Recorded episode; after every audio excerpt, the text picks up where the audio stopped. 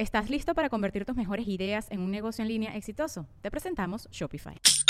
Tal vez no lo sabías, pero nuestro podcast More Than Mamis es un negocio. Y lo comenzamos, por supuesto, para desahogarnos y hablar sobre la maternidad, no para convertirnos en expertas de ventas y del e-commerce. Así que sí, necesitábamos ayuda para vender nuestro merch y poner en marcha nuestra tienda. Por eso estamos tan contentas de usar Shopify. Regístrate con tan solo un dólar por mes en shopify.com barra sonoro, todo en minúsculas. Ve a shopify.com barra sonoro para llevar tu negocio al siguiente nivel. Shopify.com barra sonoro. With everyone fighting for attention, how can your business stand out and connect with customers? Easy. Get Constant Contact. Constant Contact's award winning marketing platform has helped millions of small businesses stand out, stay top of mind, and see big results fast. Constant Contact makes it easy to promote your business with powerful tools like email and SMS marketing, social media posting, and even events management. With Constant Contact, you'll reach new audiences grow your customer list, and communicate more effectively to sell more, raise more, and fast track growth. Don't know much about marketing? No sweat. Constant Contact's writing assistant tools and automation features help you say the right thing at the right time every time. Plus, you can send with confidence, knowing your emails are actually reaching your customers thanks to Constant Contact's best in class 97% deliverability rate. I'm a small business owner and I believe that this is a great tool for other small business owners. In small businesses, you need to create a team. And if you're starting by yourself, Constant Contact can be the team that you need. Tackle any challenge with Constant Contact's expert live customer support. Plus, everything's backed by the 30 day money back guarantee. So get going and start growing your business today with a free trial at constantcontact.com. Just go to constantcontact.com right now. Constant Contact, helping the small stand tall. ConstantContact.com. Sonoro.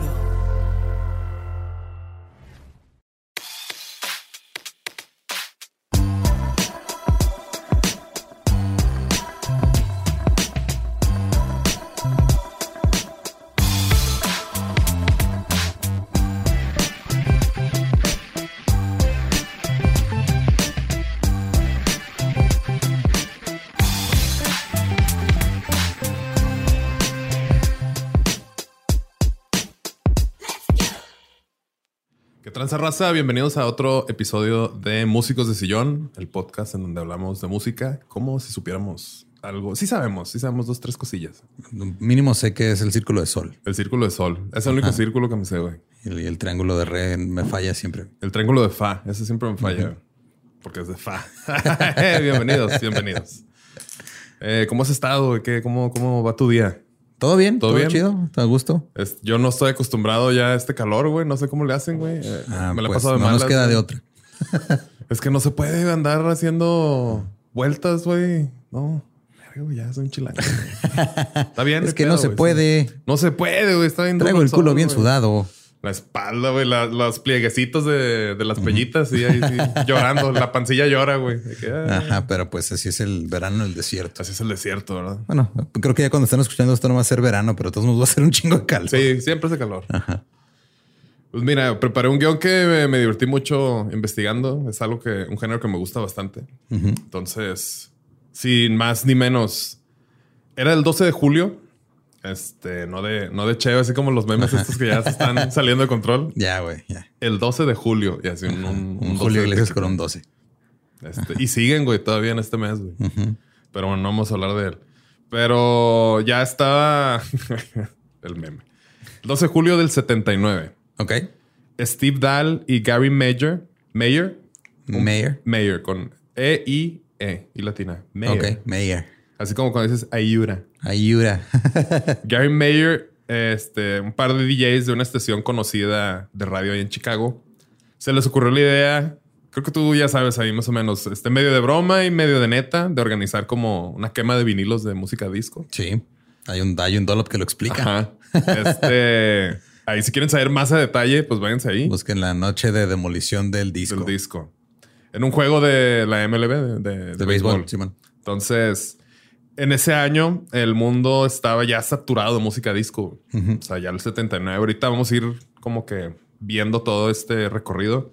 Pero ya para esa época ya estaba todo mundo harto como allá por el 2005, 2006, como de repente ya cuando llegó el reggaetón, que todo el mundo ya le hartó de ir a lo mismo, güey. Está muy parecida la historia de la, la música disco al reggaetón, güey. Entonces, ahorita quiero al final decir unas analogías que yo veo que se me Ajá. hace muy interesante. Pero bueno, ya el mundo estaba hasta el gorro de esta música. Entonces era muy común, porque era muy común que estaciones de radio se hicieran exclusivamente de, De disco, disco. porque todo el mundo quería subirse al tren. Sí, es que siempre- eso pasa mucho con las estaciones de radio, güey, que este, le ha pasado a, a- a personas que conozco Simón. que están en una estación de radio de un género o de algún este, como que a alguna época en específico. Luego de repente le dicen, no, sabes qué, Ahora esta madre ya es Radio Disney. ¿Cómo ves? Sí, ya. ¿Y yo este, qué voy a hacer? Ya no vas a trabajar aquí. Eso vas a hacer y, y ya, güey. Y ya. Ya este, ha habido estaciones de radio que las cambian de rock a pop o a oldies o algo. Simón. y para protestar ponen una canción en loop todo el día por 24 horas. Por el cambio.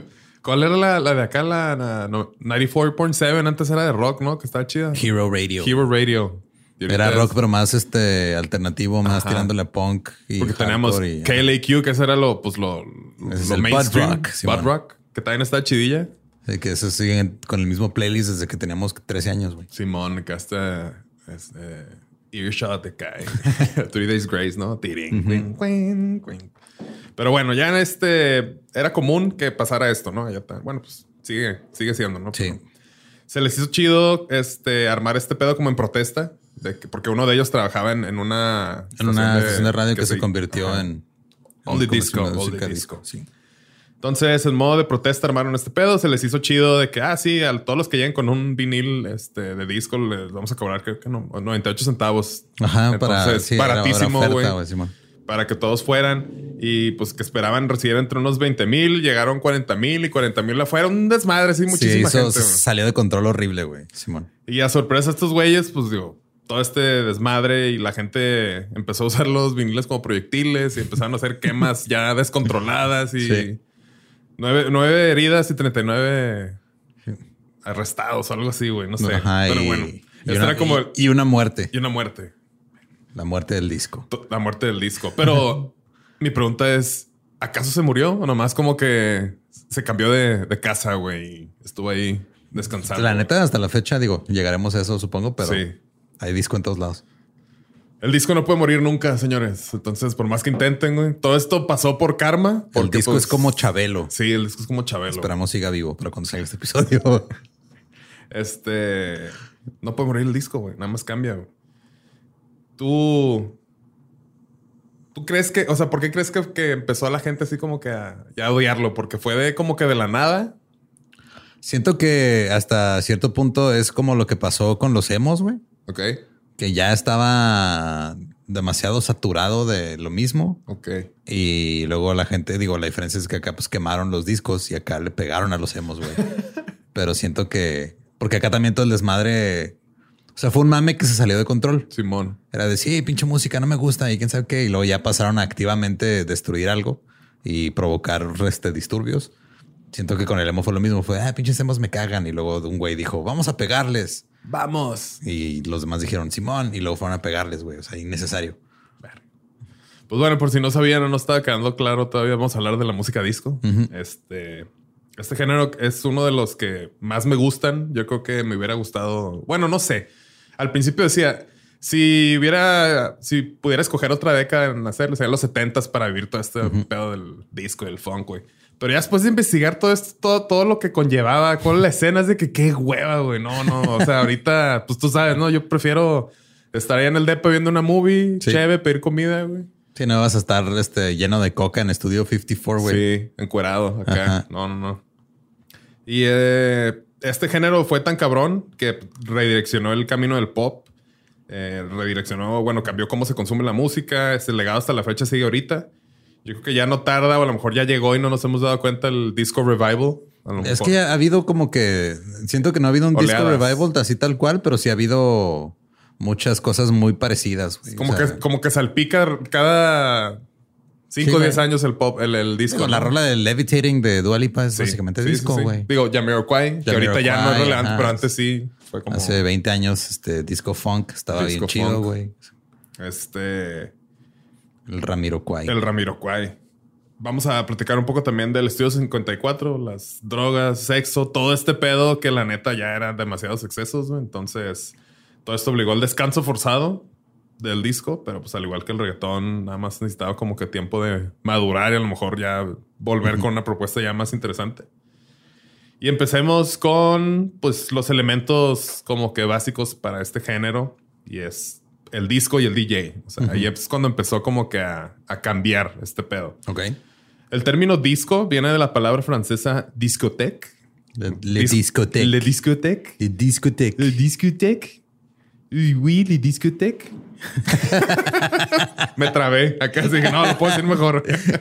en español, pues es discoteca. Ajá. Y significa biblioteca de, De vinilos. O sea, así como pues una biblioteca, es una discoteca. Entonces, como que, ah, pues claro, ¿no? Está chido esa palabra, güey. Porque, Sí, pues, este. No lo había pensado con ese sentido. ¿sí Ajá, ni yo, pero es como que, ah, sí. O sea, qué padre que es un lugar donde hay muchos discos güey, y están ahí para que los toquen.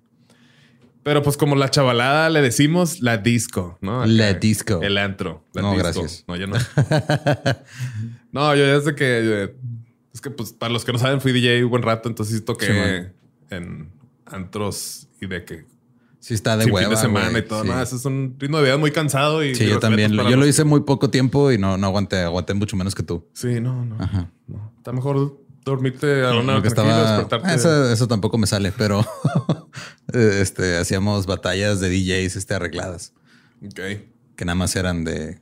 O sea, era un DJ set, pero éramos dos DJs al mismo tiempo y hacíamos cuál era el set y nada más era para hypear esta. así. Oh, ahí te, pues ahí está esta. Pues, ¿cómo ves? Sí, es la que sí, Simón, güey. Esa, sí. ¿Cómo ves? Ah.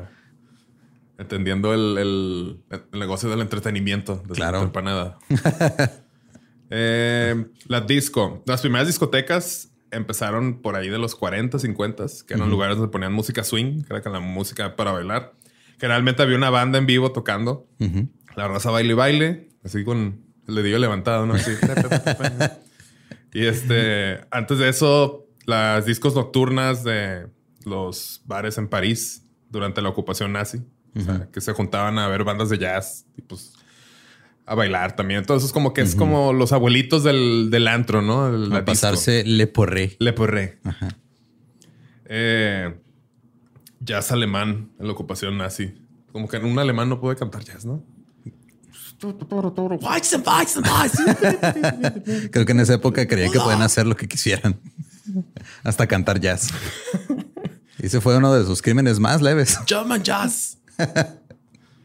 Eh, después de estos abuelitos de, de las discos, pues empezaron a haber personas a las que se les ocurrió la idea de tener dos tornamesas conectadas al a un sistema de sonido para poder eliminar como que la transición o que la transición sea más smooth, lo más smooth posible entre canción y canción y que no pare. Entonces, ellos empezaron como que a hacer el alma pues, de la fiesta. O sea, su gusto y su selección musical, el saber, eh, el conocer la música que van a tocar, o sea, saber qué, qué pedazo queda con, con qué otro ritmo. Sí, como de que otra canción. el- el- el- esa parte del DJ es lo que a mí siempre se me ha hecho bien chingón. O sea, tienes que tener eh, un conocimiento de un catálogo de música en tu Muy cerebro. amplio. Sí, tienes que tener una discoteca ahí. Ajá, para decir, ah, mira, de esta rola pasó a esta y luego pongo November Rain, me voy a mear. Simón. y luego regreso.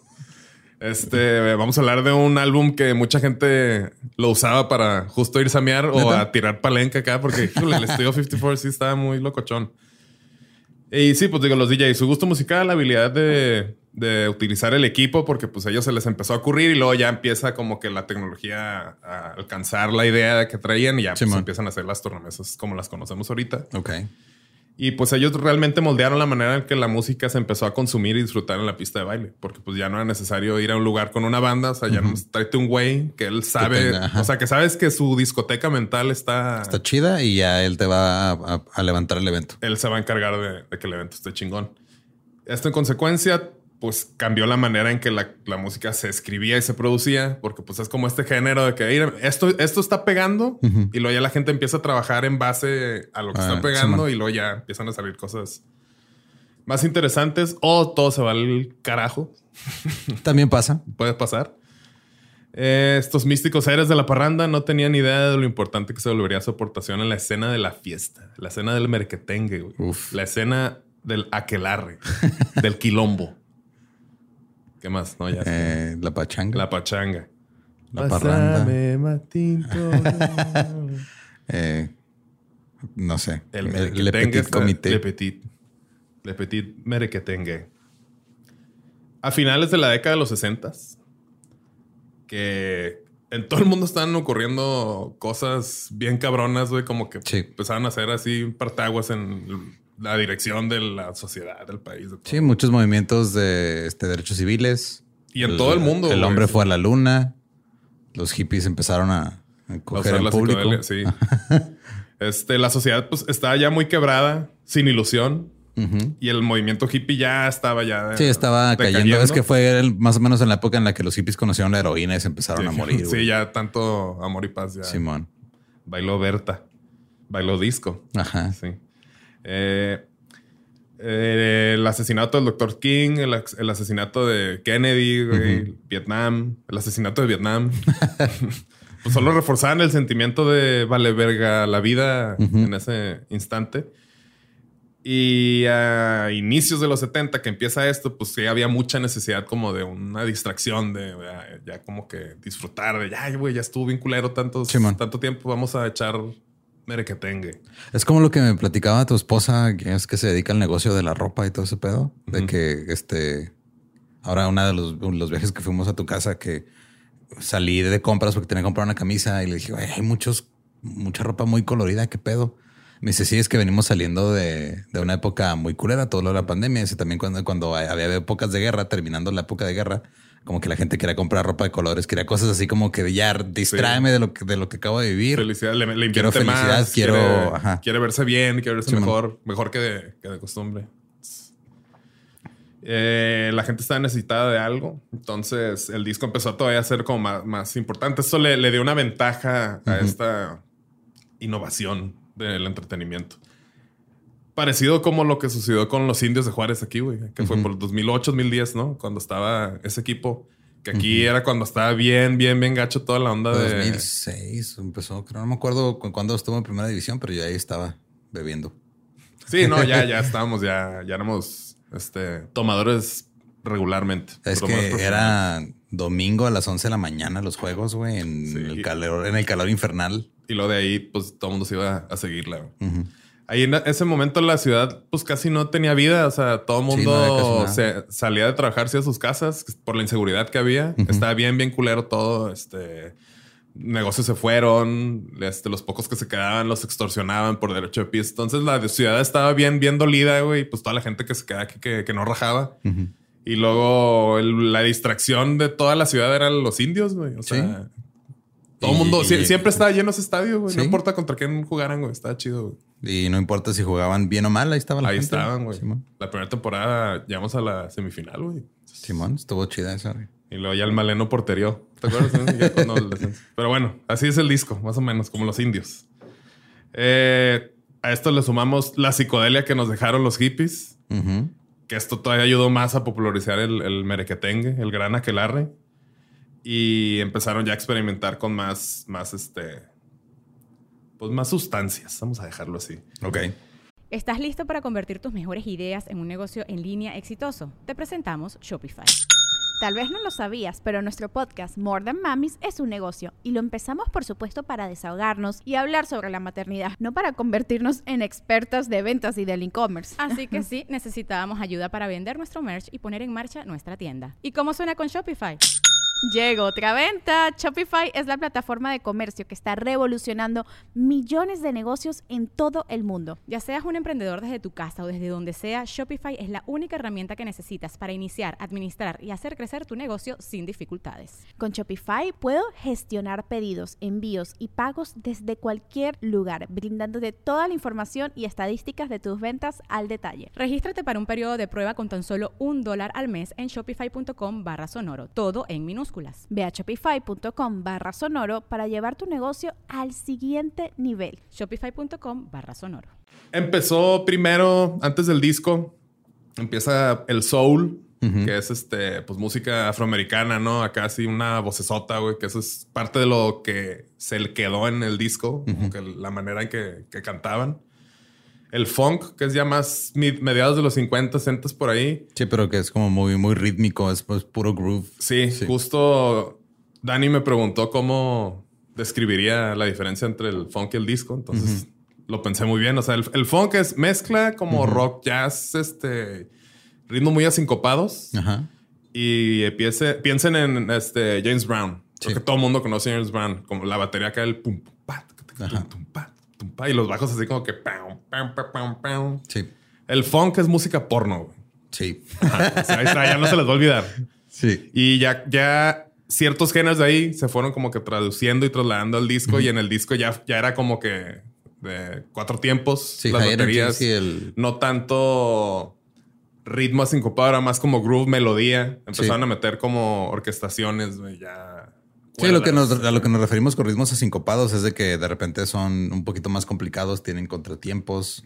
y más técnicos. Sí. Y los ritmos de disco son muy así. Sencillos, entre comillas, ¿no? sí, o sea, le, pones adornos, pero el ritmo base es este.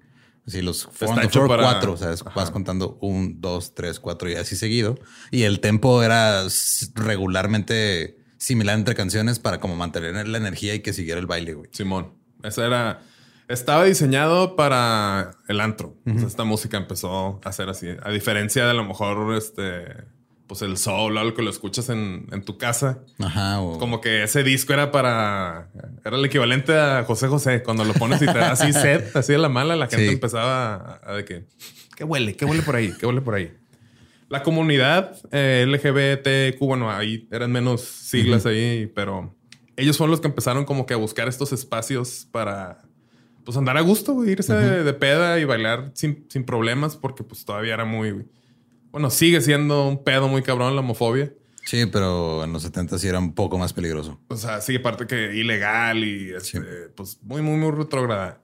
Y todo esto, pues aparte se le suma que era pre SIDA, o sea, que todavía la gente no tenía idea de que si no se cuidaban teniendo relaciones sexuales, pues había peligro, ¿no? O sea, no, no es tan, tan seguro. No es seguro. Eh, en esa época, y bueno, todavía, y en Nueva York fue como que donde empezó a popularizarse más este pedo. O sea, los, antros ahí eran como los, los que todo mundo quería emular. Siempre de ella empiezan ya como que a, a venir hacia hasta acá eh, antros como el Loft, el Flamingo, The Gallery. Este, ahí en este The Gallery, toda la raza llegaba, pues, o sea, con panderos, con maracas, y era puro latino. Entonces, Órale, qué chido. Estás bailando y pues, todo el mundo acá, que eh, Simón, todo el pedo, güey. Eso está chido, ¿no? Como los silbatos en los raves. Eso sí me fastidia. Ah, sí, es muy castroso. Otro lugar que se llama el Infinity, que es un lugar con, o sea, chingo de espejos y candelabros. Entonces sí la gente dice, no, sí, sí, sí te maltripeabas, güey. Pues andabas acá en el viaje güey. Viendo así, pues por eso era el Infinity. Ahí como para, para estas épocas empezaban ya también las divas de la música disco, de Queens of Disco, que pues predominaron mucho y ayudaron mucho a popularizar el género. Eh, Diana Ross, Gloria Gaynor. La de, la de Blondie también ahí que tuvo una aportación. Se me olvida el nombre de ese morro. Nile Rogers, el vato que produjo la de Get Lucky, escribió y todo, que pues también es el de Chic y también ha hecho canciones para David Bowie. Sí, Muy conocido. Nile Rogers, uno de los mejores guitarristas de, y productores de su época. Simón. Y sigue todavía. Sí, sí. Dice el vato que, que eh, una vez está en un antro famoso trans y que estaba en los migitorios, el vato. Y de repente me di cuenta que estaba rodeado por Diana Rosses, más altas que yo. y a él se le ocurrió la de I'm Coming Out. Que ah, qué chingón. I'm Coming Out. se ve bien buen pedo ese güey. Este. Eh, digo, la, la, época también de, de las divas del disco. Todas las rolillas comerciales en esa época más o menos andaban como en los tres minutos. Ahorita ya también así, pero como que era el tiempo que... Pues es que también es algo del formato, güey, porque, o sea, había, o sea, los, sencillos, los de siete pulgadas, nomás eran tres minutos por lado. Simón, no, no, no podías meter más, güey, Simón. Sí, hasta que empezaron, de hecho, gracias a la música disco empezó como que a popularizarse ya el, LP, porque pues le cabía más. Entonces, de pasar a, tres minutos aproximadamente, güey, pero la, necesidad de que la gente quería seguir bailando, pues las rolas empezaron a durar cada vez un poco más.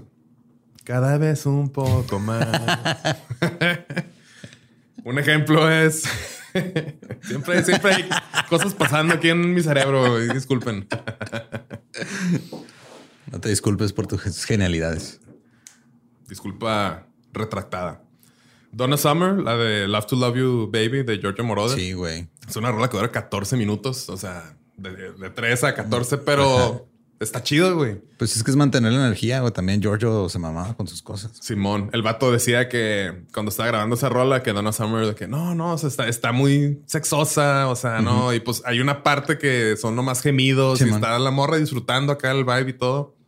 Y el güey de que no, no te apures, este, aquí le casi, casi prácticamente apagó las luces, sacó a todos, él se quedó del otro lado y ahora sí ya con unas velitas y todo, y como que entró en el mood y eso le ayudó a, grabarle. La es una muy buena rola. Eh, y un poquito de, de, la producción de esta música. Mencioné ahorita hace ratito que le añadieron como orquestras, orchestration Simón, sí, que tenía, era muy, o sea, más arreglos. Todos los arreglos de violines de la época disco, a mí la neta siempre me han gustado un chingo. Y son como que muy este, em, muy, o sea, son muy específicos de, las canciones disco. escuchas esos, esos, eh, eso es una de las cosas que han este todavía sobrevivido. Ahorita pues, Purple Disco Machine. sus rolas están basadas en todos esos como eh, a diferencia del Funk Old Soul, que pues era una banda de rock de unos cuatro integrantes, este, pues no era tan complejo y tan caro producir música como empezó a hacer la música disco. Por los arreglos, este, la cantidad de músicos que necesitas, o sea, que tu sección de, de cuerdas, sección de vientos, de ritmos y luego el, el, el, el que hace los arrangements, el, arreglador. El arreglador, el que trae la coca, güey, el que trae la mota. Todo, no, no, es mucho, mucho pedo, güey. Este. Pero pues empezó a cambiar la manera en de que se hacían, se escuchaban. Entonces ahí está padre que una, un género nuevo o algo que no había existido antes resuene tanto que cambie cómo, pues cómo, cómo se consume, cómo se baila, güey. No sé, güey. Simón. Eh, ya para aquí andamos como en los 76, 77 más o menos. Y sale Saturday Night Fever, que es la, ah, película que pues, también todavía llegó a darle otro punch al, al, disco. Sí, o sea, como que según tengo entendido, el disco ya estaba empezando a ser popular, pero todavía estaba medio poquito underground. O sea, como que eran muchos. Era de, de, seguía siendo de nicho. Sí, o sea, era, eh, pero ya llega esta película y llega y de aquí cambia Volta a bailar de este, a mover las caderas y luego de repente ya todo el mundo dice, no mames, ¿qué es esto? Simón, entonces pudiéramos este, hablar del disco como que pre película Saturday Night Fever, que es como la parte chida del disco. Simón. Y el inicio de la parte post de Saturday Night Fever está bien, pero ya rápido todo se fue al coño. Porque sí, ya fue. ya fue cuando todo el mundo dijo, huevo, esto es lo, nuevo, lo popular. y hacerlo todos. Ajá. El Saturday Night Fever, los Bee Gees, yo no sabía, güey. Me aventé unos documentales ahí, este, que está, ahí están en, en el YouTube, de que los Bee Gees batallaron un chingo para pegar, güey. Y un güey ahí que era, no sé si era el productor o el manager, que dijo, hey, güey, ¿por qué no empiezan a cantar en falseto para cuando iban a grabar este pedo? De que, ah, pues sí, a ver. Y ahí como que realmente empezó su carrera, güey. Chimón. Y pues ellos hicieron el, soundtrack de, esta película. Todo el mundo conoce esas, esas rolitas, güey. Todo el mundo tiene ese, ese disco o conoce a alguien que tiene ese disco. Yo no tengo manera de cantar falsetes, así que. No, no, no, no pues ¿para qué? Los villis, como dicen mis tías, de que yo soy de la época de los villis, mijo. De los villis. De los villistas. Un 10 en comedia a mi tía. Lo chido de este género también es que empezó a popularizar las coreografías y los movimientos de baile. O sea, ya es algo que tenías que saber pues para ser cool y ligar. Sí, también los outfits y, o sea, era, había mucho glamour y mucha moda en, o sea, el performance no nada más era salir a cantar y tocar, era todo. tenías que ver bien, tenías que andar bien, bien rasuradito, bien bañadito, con los dientes bien lavaditos. Este Ya me perdí. Ah, sí, The Bump, The Hustle, la, la rolilla de Do The Hustle, pim, pim, pim, pim. O sea, eran como movimientos básicos pre-TikTok para que se vira- viralizaran y todo el mundo tuviera Si pudiera bailar. para poder divertirse, güey. Ok. Entonces, está padre, güey. Como que ya no hay géneros así con este tipo de bailes, aunque sean los retos así como de Anita, que es nomás tirarte y mover el ass. No sé, pues de- de- como que salen una que otra canción de repente que tienen su La Macarena. ajá, eh, Eso, yo me quedé en la Macarena. payaso de rodeo. Esa, esa canción está hecha para burlarse de la gente, güey. Sí. Está imposible de bailar, güey. No se puede. Dice Tania que sí se puede. Yo la he visto bailarla y yo sigo sin entender qué está pasando. No, no se puede. bueno, puede que sí, puede que no. No sé. Eh, ya empezó a explotar todo este cotorreo. Y lo chido de esta película, Nile Rogers dice, o sea, pues era la. Era como la representación más cercana, documentada en, en, en, en film de nuestra manera de vivir y lo que nosotros crecimos y todo. Entonces, pues por eso era que nos sentíamos bien identificados. Un vato que se llama Da- DNA, Danny Terrio, como Ok. DNA, pero no es Danny. Es un host de Dance Fever, que es como un show que hicieron. Ya después de esta película, él es el que le enseñó a bailar a John Travolta. O sea, porque cuando hicieron el, el casting, pues lo vieron de que era pues, súper carita y el vato sí sabía bailar y todo, güey, pero no, no sabe bailar al nivel que necesitaban que supiera bailar. Porque pues está en cabrón los movimientos de, de música disco, güey. Sí, Así man. es la película. Entonces, este vato, el, el señor Terrio, dice que cuando llegó con él, porque pues para entrenar acá así todo, que te voy a enseñar unos, unos pasos. Y que no, no, yo ya sé bailar. Dice, no, pues esto. Y empezó a bailar así bien cabrón. Y hay unos pasos que se parecen mucho como a bailan los rusos que se avientan y luego abren las dos piernas y las estiran, güey, Sí, y luego así. Y está bien cabrón el vato de que no mames, o sea, no va a poder grabar esta película. Y, no, no, sí, yo te voy a ayudar acá. Entonces se pusieron a entrenar, se pusieron ahí este, a aprender y todo. Ok. Y el paso este famosito de que hace John Travolta en la, en la película, que estira el, el brazo, Ajá. así lo- y Los los lados. dedos Ajá. Lo estaba haciendo de que mira Denny así y el vato de que no güey así no es la, la estás cagando pero se ve chido Ajá, date. hazlo. Ah bueno pero o sea no era No era lo parte que estaba intentando hacer. Ok. Entonces todos hemos bailado disco mal por siempre. Bueno, yo no porque yo no bailo, pero sí pero sí que ese, ese paso así no iba. Que mira mira mira no así no. Sí haz lo que quieras mijo eh, llegamos al estudio 54 porque pues gracias a esta película, que ya ahí sí ya como que puso en el mainstream a la música disco, ya todo el mundo quería sentirse como John Travolta en esa película, güey. Entonces, este lugar era un estudio de televisión en la calle 54, en Nueva York. Eh, eh, y en mayo del, del 77, eso es cuando, cuando lo abrieron. Eh, y está bien, está en pirata todas las, como, o sea, en el documental que está viendo, artistas así diciendo experiencias y cosas que pasaban. Y dice que a la madre sí está bien locochón. Eh, la morra esta de. Creo que era la de. Ay, me confundí. A ver, puse. Una morra como que se acuerda de repente que está debajo de una montaña de gente. Así como que. Ajá, o sea, de repente se hizo un ¿qué- desmadre. qué onda? Así entró en, en, en- en sí. Se levanta toda confundida y le pregunta a su amiga Liz Minelli Ajá. de que, "Eh, ¿qué pedo? ¿Qué está pasando? ¿Dónde andabas? De que, no sé, ah, acá, baile y baile. O sea, así Ajá. hardcore el pedo. Perdidos mal pedo. Este, la señora Gaynor, Ujú. que era como pues, cliente frecuente y cantaba ahí también a veces, que una vez llegó y el bouncer, este, el de la, De la entrada, sí, el dijo- cadenero. el cadenero de que, ¿sabe qué, señora Gaynor? No le recomiendo que pase hoy. Yo creo que no se la va a pasar bien. Ay, güey. Y era de que, muy bien. Gracias, Nos, nos vemos joven, mañana, nos Bobby. Ya se fue. O sea, Qué así cabrón, de, denso, güey. Eh, porque también se empezó a hacer famoso de que eran bien ojetes para dejar entrar, así como los de Sonora Grill. de que era un pedo, güey. O sea, y lo hacían a propósito y todo, güey. Está, está bien cabrón esta parte de, de- de la historia de la música disco, güey. Pues sí, eso es que era el lugar donde todo el mundo quería estar y obviamente este Y no podían. no podían estar todos y se enfermaban de poder, güey. Era de, ah, ¿quieres estar aquí? Pues yo no te voy a dejar, güey. ¿Cómo ves? Sí.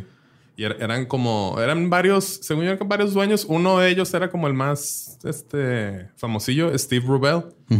Que si ven la película de los noventas con Salma Hayek y Sí, Ryan Phillippe y, y Mike Myers, Mike Myers hace el Ajá, papel sí, es de, el- el de de Steve Rubel. Rubel, Simón. La película está mala, la neta, pero como que después de investigar y todo la vi, pues me entretuve porque dije, ah, mira, sí, sí, cosas de las que leí las vi ahí actuadas. Entonces, ah, está bien. Y pues el este, Mike Myers hace buen papel. No es que pues la película es mala. casi. Eh, los garroteros, los busboys, los que andaban ahí en el estudio 54, que son los, los que le ayudan a los meseros que andan ahí limpiando vasos y todo. Pues prácticamente andaban en puros calzones. Este, bartenders, todo. Todo, todo mundo era tipo Paños los de. Abercrombie. No, ajá, Ajá. y aparte bien guapos, bien, Bien mamados. buenos, bien mamados, güey. Ok. Y, y así andaban ahí este, en el estudio 54. Steve Rubel siempre traía cargando un, este, un chingazo de fotos Polaroid Ujú. de todos los garroteros y este, bartenders y meseros masturbándose. O sea, para que vieran el tamaño de sus miembros y todo. Y era como un catálogo que traía para pues, prostituir a, a sus sus- empleados. que- sus. Porque tenía muchos clientes muy importantes de la Ajá. farándula y todo, pues que les gustaba el cagadero, güey. Entonces, Sí, y ahora era es de, mira, Ah, ah. mira, aquí están, ven, ¿Te gusta el garrotero? Ve su garrote. su garrote, güey. Está bien enfermo esto, güey. Sí, o güey, sea, está súper ya esto ya no tiene nada que ver con la no, música no, disco, esto güey. ya es Pasarte- explotación sexual, Sí, güey. que estás bien a gusto acá y esto, esto ya qué, güey. De que, ¿Por qué no podemos tener cosas bonitas? Estamos bailando y ahora estás este, ofreciendo a tus empleados como juguetes sexuales, güey. ¿Qué, qué pedo? Muy loco, güey, como su catálogo. Y este Mike Myers es el que hace el, el papel de este güey. Entonces está interesante ver esas cosas porque si es de que uh, de repente sí te da como cringe. Cosita. Ajá. Y supuestamente cientos de miles de dólares en cocaína se movían en el antro cada noche. La música disco fue realmente como un gateway para otras drogas para muchas personas, porque pues parte de la escena y del estar in y de ser como aceptado por tus compas como discos tú, pues era también entrarle a las drogas. Si el disco tú se quedó arriba, güey. Pues, pobrecito, güey. Discos tú. Sí, es, él es como la representación de todos los que iban ahí al 54. Eh, y, Steve Rubel era tan, o sea, le valía tanto pito y todo acá, así, que una vez como que lo invitaron a un, show ahí de la tele, como para entrevistarlo y decir, ah, sí, hoy hicimos más dinero que la mafia. Wow. Entonces, pues los del este, el IRS y la CIA y todos de que, ¿cómo, cómo? A ver. Y empezaron a investigar. ¿Dónde reportaste ese dinero? Y pues, pues obviamente todo valió madre. O sea, el, FBI les cayó y, pues era tra- este, tra- trata de blancas, tráfico de drogas y siempre, pues no sé, un desmadre. Movían un montón de dinero así y luego pues los garroteros, todo ese pedo. Y pues como te decía ahorita, está bien cabrón que, que te dejaran entrar a ese lugar. Eh, eran muy culeros. Tenías que ser súper cool, saber bailar, estar guapo, rasurado, grumeado. Y a veces ni así te dejaban entrar Sí, traer dinero para cocaína. para, para todo. Como el episodio este de The 70 Show, que van a un antro. Simón. y- y lo- así, así no los así. entrar. Eh, A mí una vez no me dejaron entrar a un antro porque traía tenis y no Tenis. zapatos. sí, a mí me han bateado en un montón de lugares también. Y por eso no voy. Y lo, look at me now. Con tenis siempre. Antes los tenis no estaban de moda, entonces no. No. era aceptable andar en tenis. ¿Cómo que andas en tenis, güey? Y ahorita es la norma. Ajá. ¿Cómo que tus tenis no valen tres mil pesos? Es el mínimo, es la de ahora. Es lo de ahora, güey. No son, no son un collab, bro. La señora Gaynor también un- este, dice que el bouncer, el, el cadenero, como que te veía y aunque, y aunque estuvieras bien así vestido y aceptable y todo, era como que no, ya, ya tenemos uno como tú adentro. Entonces ya con uno es suficiente. y ya, Wow. tú no entras. Una vez a Karen Lynn Gorney, que ella fue la actriz que interpretó a, a la a la morrita que sale en Saturday Night Fever, o sea, a contraparte de, de John Travolta. No la dejaron entrar. que "Eh, güey, yo soy que no, no es cierto, no eres. y no Wow. la dejaron entrar. Y una vez iban Grace Jones, que es- estaba. Ella era cantante o modelo o un poco de todo. O sea, una morra muy exuberante acá. Invitó a Niles Rogers y unos compas al estudio 54, ¿no? Entonces, de que, no, pues fuga. Y no los dejan entrar. De que no, no, no. Y Niles Rogers de que gritándole, todo emputado. No mames, no sabes quién son. No, no, pues no entran. Y no entraron. Y el vato, el Nile Rodgers, de que, ah, vamos a la verga, vamos a mi depa. Está, vivían aquí en cerquita. Aquí a la vuelta.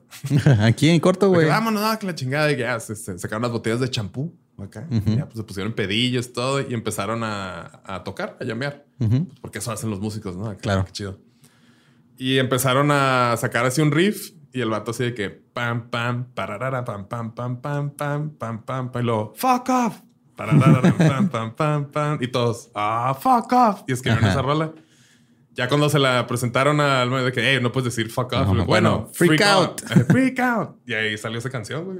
Qué bueno que no los dejaron entrar. Ajá. Una de las rolas más Más conocidas de, este representativas de, ese Simón y de ese género. que va a venir ahí en el... La tengo en ¿Playlist? Ajá, la tengo en vinilo. Tengo ese, ese vinilo. güey. Ahorita vamos por unas drogas y vamos a bailar. Teque, teque, teque, teque, teque, teque. Y Steve Rubell una vez una morra le dijo, estaban en, en invierno y pues Nueva York en invierno es muy, muy, muy frío, más que aquí. Le dijo, si te quitas la playera y te quedas ahí 30 minutos, te doy chance de entrar. Arre. Y se quitó la playera y ahí está y pues a se la llevaron al hospital por... Pues, Por pendeja. Ah, morra. De que había un montón Güey, de... o sea, lo que estaba dispuesto Hacer alguien a hacer para entrar a, al lugar de moda, güey. Está cabrón, güey, cómo funciona. yo me rindo a cualquier obstáculo. Sí, no, de- si hay fila, yo no. Ajá, no. o sea, ay, hay fila. Por eso no Ay. como tortillas. Ay. no, no es cierto, sí como. El vato que estaba contando esta historia dice que se le llevaron al hospital por este, frostbite nipples. No mames, se le cangrenaron los pezones, güey. No sé si es neta o lo dijo de cotorreo, pero pues, pues sí puede suceder si estás Ajá. así. Afuera en, en temperaturas negativas. ¿no? Sí. Las temperaturas muy negativas. Sí, Ay, sí. Ah, ya no, ves, no, ¿por no. ¿Qué Mira. estás haciendo aquí? Te ves bien mal. y también se supone que una vez un vato se quiso, que no lo dejaron entrar. Dijo, ah, pues me voy a meter yo a como de lugar, güey. Entonces por el edificio de enseguida, como que se metió por un, un- la, vent- la ventilación ahí del aire. No sé muy bien, como que no lo, no, no lo dijo muy claro y no entendí los subtítulos. No sé en dónde se quedó atorado, pero se quedó atorado en un lugar y se murió. Ay, güey. Sí, güey. De que, ah, no, pues sí, falleció un güey queriendo entrar al, cin- que el estudio Ajá. 54. No, pues no es mi pedo, ¿no? Sí, y eso también le, le agrega al, al misticismo. Sí. de, Viste que a una morra se le quedaron los pezones y un güey se murió nomás Se por murió. querer entrar. ¿Qué, qué estará pasando allá adentro? Hay que ir. Sí. Un güey se murió, una morra se quedó sin pezones. Vamos. Ah, ¿Dónde? Yo ¿Dónde? quiero. Quiero ir.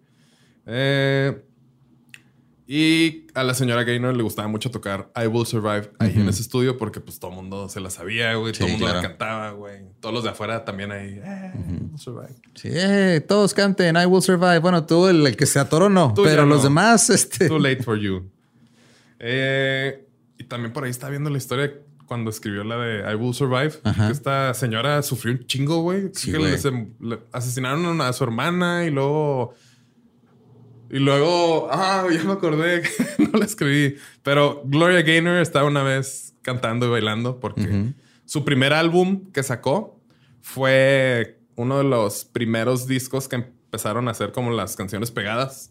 Así como no de Beyoncé. De que de repente lo ponías y así no te das cuenta, ya la la 4 o 5. Entonces eso empezó a pegar todavía más porque pues la gente es lo que quería y los DJs es de que, ah, la pongo y me voy a tirar palenque, voy a tirar fiesta y lo, ah, no, pues ya regresaban y ya lo ponían otra vez acá. Entonces la señora Gaynor estaba bailando acá en una presentación. Estaba bailando y cantando música disco y se resbaló, se pegó y se dislocó un disco de la espalda. güey. Pobrecita, güey. Entonces estaba en... Pero sobrevivió. Sí. Sobrevivió. Al principio tenía miedo, Ajá, estaba como petrificada. petrificada.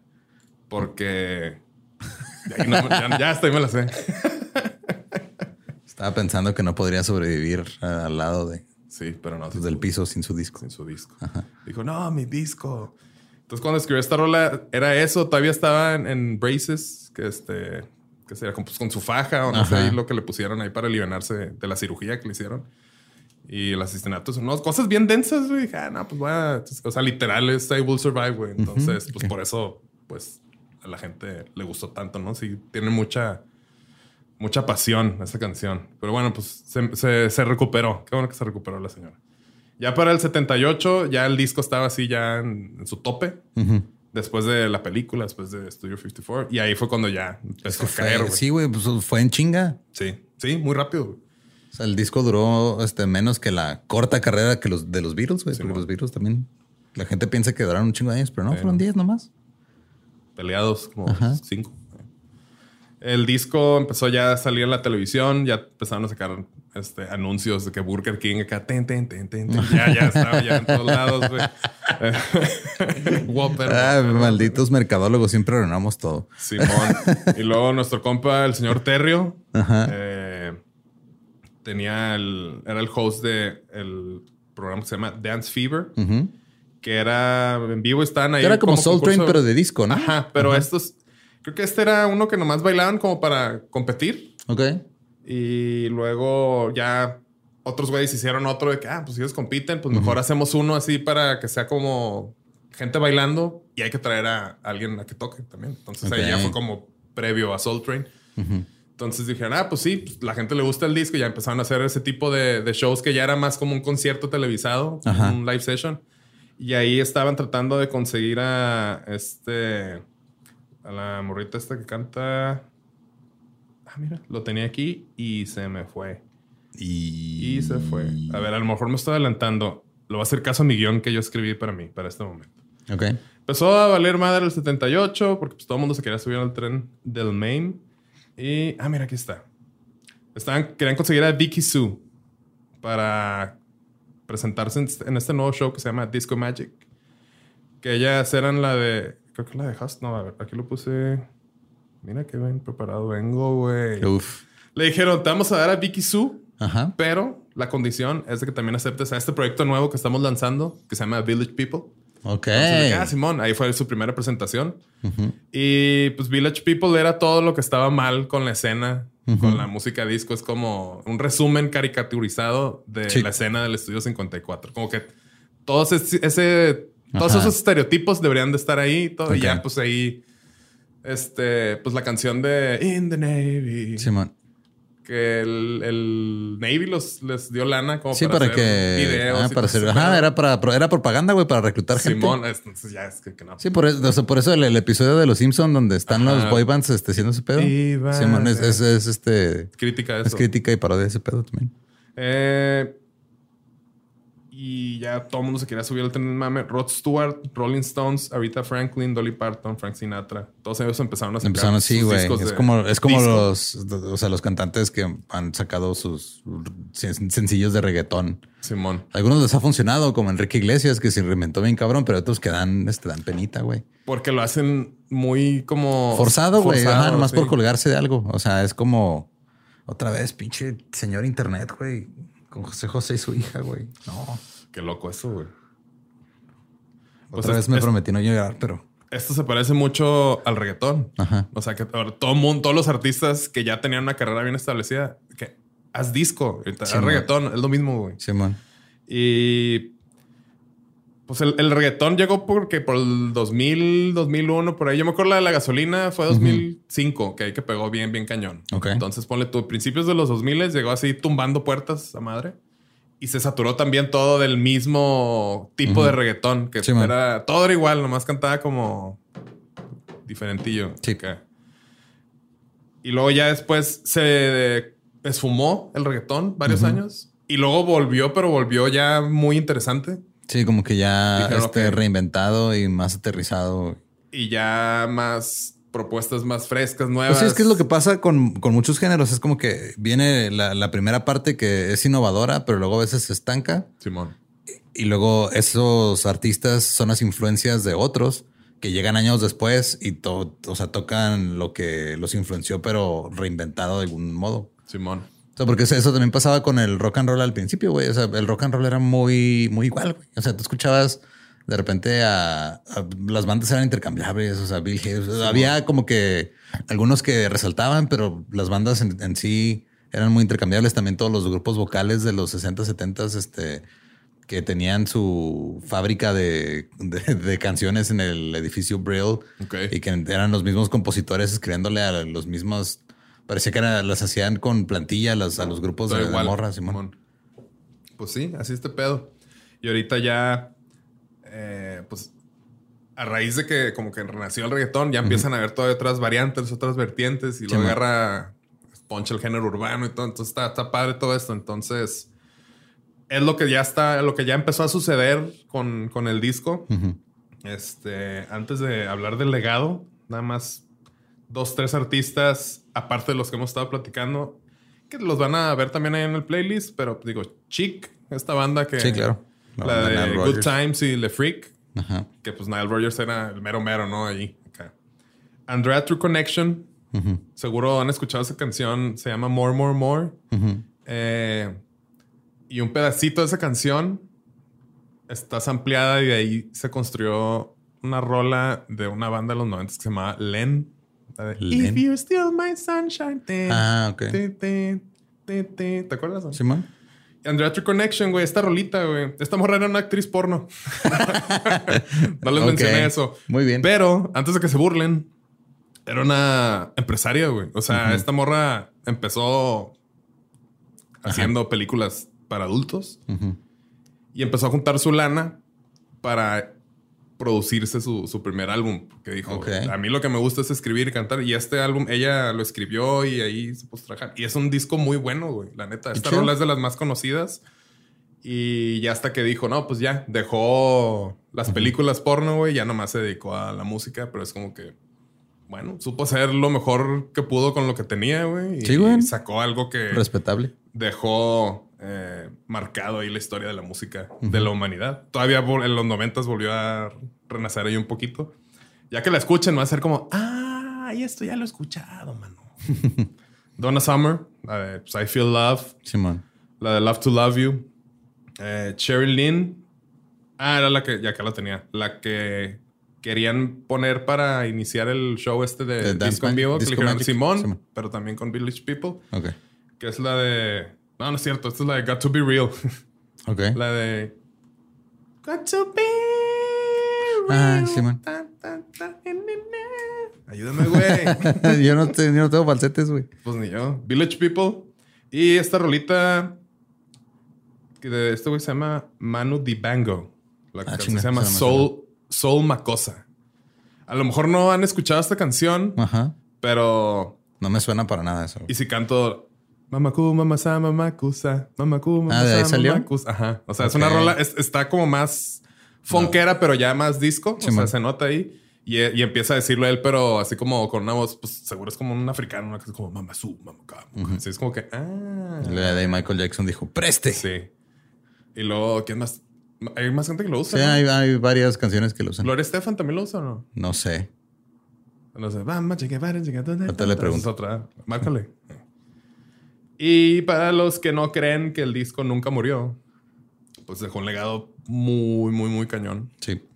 Eh, ya, el Ramiro Kwai, que hablamos de él. O sea, él es disco y funk y pues Sí, nada man. más actual y con una voz diferente, pero pues no es como que revolucionó mucho. O sea, se nota la influencia pesada ahí de, del disco. Eh, Daft Punk. Daft Sí, Punk güey. empezó sampleando todo ese, Todo ese género, y y luego- luego ya, se- ya hizo ese género. Su, su logro más cabrón fue de vamos a traernos a los mismos músicos para Sí, hacer que esa sampleábamos, pero ahora vamos a escribir con Ajá, ellos. Es de que, Simón. ah, perro. Que digo, tengo mis reservas con ese disco. O sea, está bueno el disco, pero siento que el todo el hype de trajimos músicos reales a hacer esto está estuvo de mamón. Sí, sí, o sea, es de que pues as- así funciona la Ajá, güey. música, de- amigos Así lo han hecho, así lo han hecho todos todo el tiempo, güey. De que, ah, ok. Tú hacías eso antes también, güey, antes de empezar a samplear, güey. Sí, es- está chido si lo ves así ya como la obra maestra en general, pero sí, pues también y, y no es- entiendo que también es, era como parte, pues, digo, porque los de Daft Punk siempre han sido mucho de imagen y marketing y todo. Y, y entiendo que fue parte de eso, pero ya cuando empezaron a sacar como videos así, como explicando cada rola y Sí, que, hubo una en específico, güey, que es la de Within de ese disco, que empieza con piano y luego este lo que hacen es de que es, y es un pianista muy, muy bueno, güey. Gianni Eh, no, es este. Di Blasio. No, ya ni la chingas. eh. no, era un güey que no me acuerdo cómo se creo que se pega González. Es un muy buen pianista. güey. Ok. Y empiezan a rolar de Within y empieza como que en, en la en, en la escala, en el tono de la rola anterior. Y luego tiene un cambio, o sea, una modulación para ya empezar con la rola Within, que es como una balada súper, este, así relax, bien, bien lenta. Y la cambia como de mayor a menor para cambiarle el, el mood. Y cuando sacaron el video explicando esa rola, güey, explicaron la modulación como si nadie en su puta vida hubiera cambiado de tono en una rola, güey. Simón. Es como... Y se fue de no mames, o sea, Sí, eso se no, hace no, todo no, el tiempo, güey. No han escuchado un musical en su pinche vida, ¿o qué, güey? Y sí fue como de, ¿sabes qué? Ya a lo mejor nomás voy a escuchar el disco, ya no los quiero escuchar hablar de cómo lo hicieron. Ya. Sí. Sí, no, no, Sí. ya. Sí, o sea, ese disco se me hizo chido, pero ya para mí ahí fue como. El que sí se- "Ah, Pudieron un- haber hecho más cosas, no sé, güey. Uno de los de las cosas que sí se me hizo muy mamona que hicieron en una fue de que este conectaron la batería con unos triggers y estaban sampleando un cinte modular. Cada este, como cada hit que le daba la tarola o todo eso va activando como que un, un cinte que se escucha así de fondo muy, muy leve y todo. Muy necesario. Eh, ajá, pues súper innecesario, pero suena chido, güey. Simón. O sea, es de, o sea, claro, güey, nomás este pudiste, o sea, son de esas cosas que yo diría a huevo, o sea, nomás porque puedo hacerlo, lo voy a intentar. Lo voy a hacer porque puedo. Sí, es que Sí, ustedes güey. no pueden hacerlo. Ajá, de, voy a conectar estas madres, este, ¿por qué? Porque puedo, güey. Simón. No tiene mucho, o sea, no, no le aporta mucho a la rola, güey. Sí, no.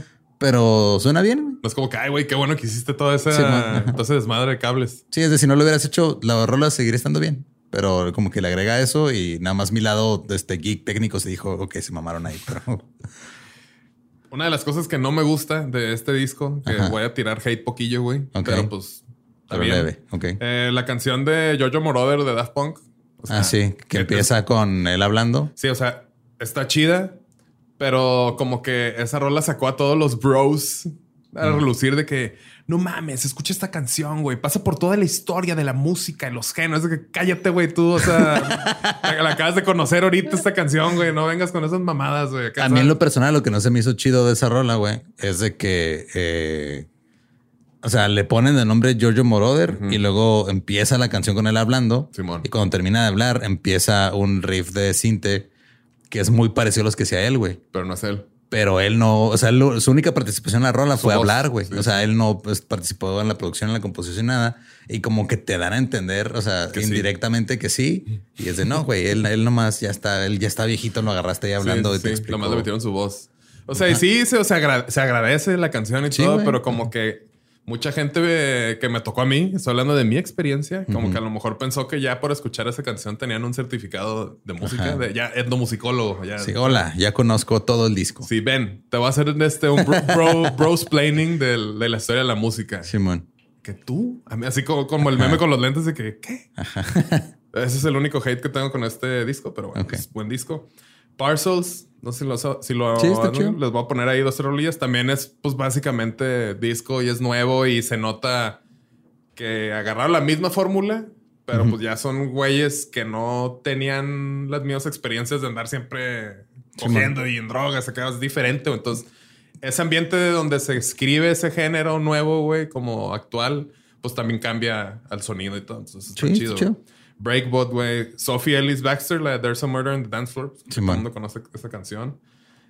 Eh, el disco está tan cabrón que cuando las nuevas generaciones escuchan música disco se viralizan. O sea, la rolita de, de ABBA, Gimme, Sí. Gimme. O sea, en TikTok la escuchamos un chingo. La de Rasputin. Sí. Es una de las canciones más raras. que- Sí, es como que, eh, pues, de nada, de Ajá. nada, jóvenes. Dualipa, Dualupa. Dua Lipa. Qué tontería, güey, pero bueno. El álbum de Future Nostalgia, pues es Sí, es, tintes pues, de disco. ahí, Mucho güey. disco.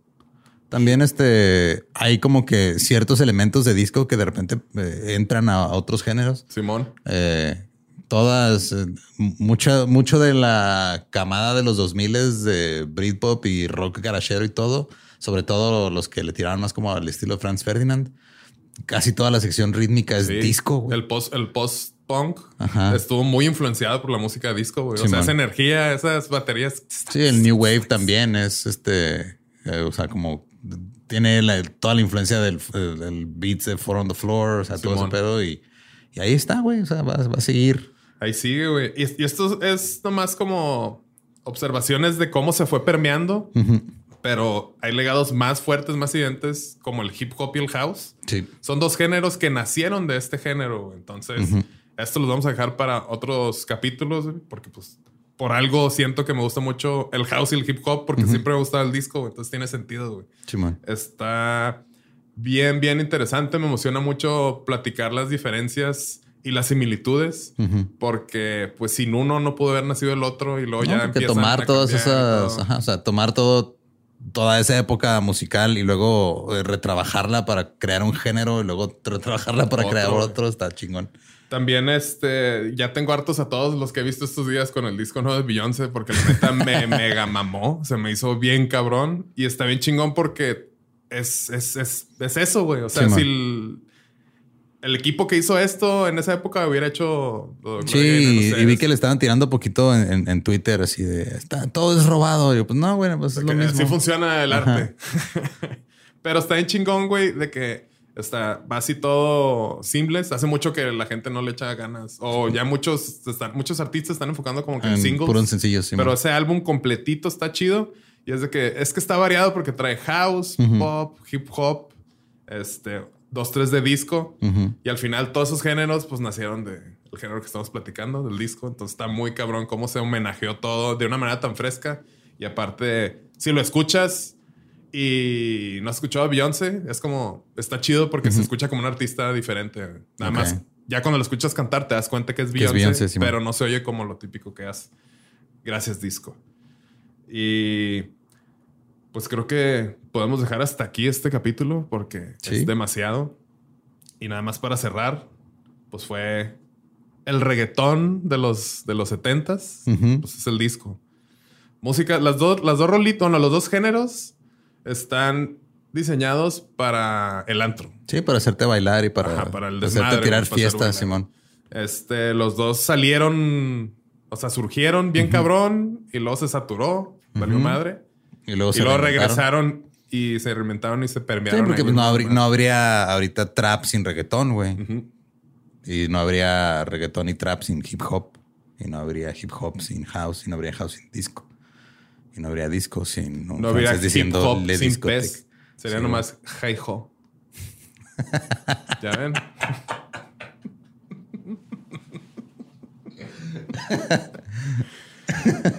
y pues emocionense, emocionense de los nuevos géneros que nos van a tocar descubrir, porque siempre es interesante. A lo mejor al principio no les gusta porque es algo diferente, Simón. pero pues no tomen esa decisión sin haber realmente escuchado música nueva y ya ustedes mismos decidir si les gusta o no. Pero no sé, me emociona mucho las cosas nuevas que pueden suceder porque cuando escuchas mucha música y llevas toda tu vida consumiendo y todo, de repente es de que, "Ay, güey, pues, ¿qué más puedo, que pueda asombrarme? Ya he escuchado Ajá. muchos géneros y de repente sale algo de que, ay, güey, no, sí, Sí. está padre. güey". Está padre. Como el que- disco nuevo de Beyoncé. No lo he escuchado nomás. Es este. Te lo recomiendo fuera de pedo. Simón. Sí. Es más, te voy a dejar una tarjetita. Ah, Te voy, a dejar, te voy a dejar de tarea que me hagas un ensayo, Un de una- tres cuartillas por canción y, y lo discutimos después. Lo discutimos bailando. Eh, muchas gracias por estar con nosotros este episodio. La verdad, seguimos muy contentos porque la respuesta está muy Sí. bonita. Y este, gracias. Nos pueden seguir en todos lados como eh, músicos de sillón. Recuerden que las playlists están en la descripción de los episodios, tanto en YouTube como en Spotify eh, o cualquier plataforma de audio, pero los playlists están este, disponibles en ambos. Y nada más denle clic ahí en leer más o ver más y ahí están todas. Y ya. Y sigan mandándonos música que nos quieran recomendar. Nos encanta. Sí. A mí me encuentran como arroba no soy Manuel. Y a mí como ningún Eduardo. Peace. ¿Estás listo para convertir tus mejores ideas en un negocio en línea exitoso? Te presentamos Shopify. Tal vez no lo sabías, pero nuestro podcast More Than Mamis es un negocio y lo empezamos por supuesto para desahogarnos y hablar sobre la maternidad, no para convertirnos en expertas de ventas y del e-commerce. Así que sí, necesitábamos ayuda para vender nuestro merch y poner en marcha nuestra tienda. ¿Y cómo suena con Shopify? Llega otra venta. Shopify es la plataforma de comercio que está revolucionando millones de negocios en todo el mundo. Ya seas un emprendedor desde tu casa o desde donde sea, Shopify es la única herramienta que necesitas para iniciar, administrar y hacer crecer tu negocio sin dificultades. Con Shopify puedo gestionar pedidos, envíos y pagos desde cualquier lugar, brindándote toda la información y estadísticas de tus ventas al detalle. Regístrate para un periodo de prueba con tan solo un dólar al mes en shopify.com barra sonoro, todo en minúsculas. Minúsculas. Ve a shopify.com barra sonoro para llevar tu negocio al siguiente nivel. Shopify.com barra sonoro.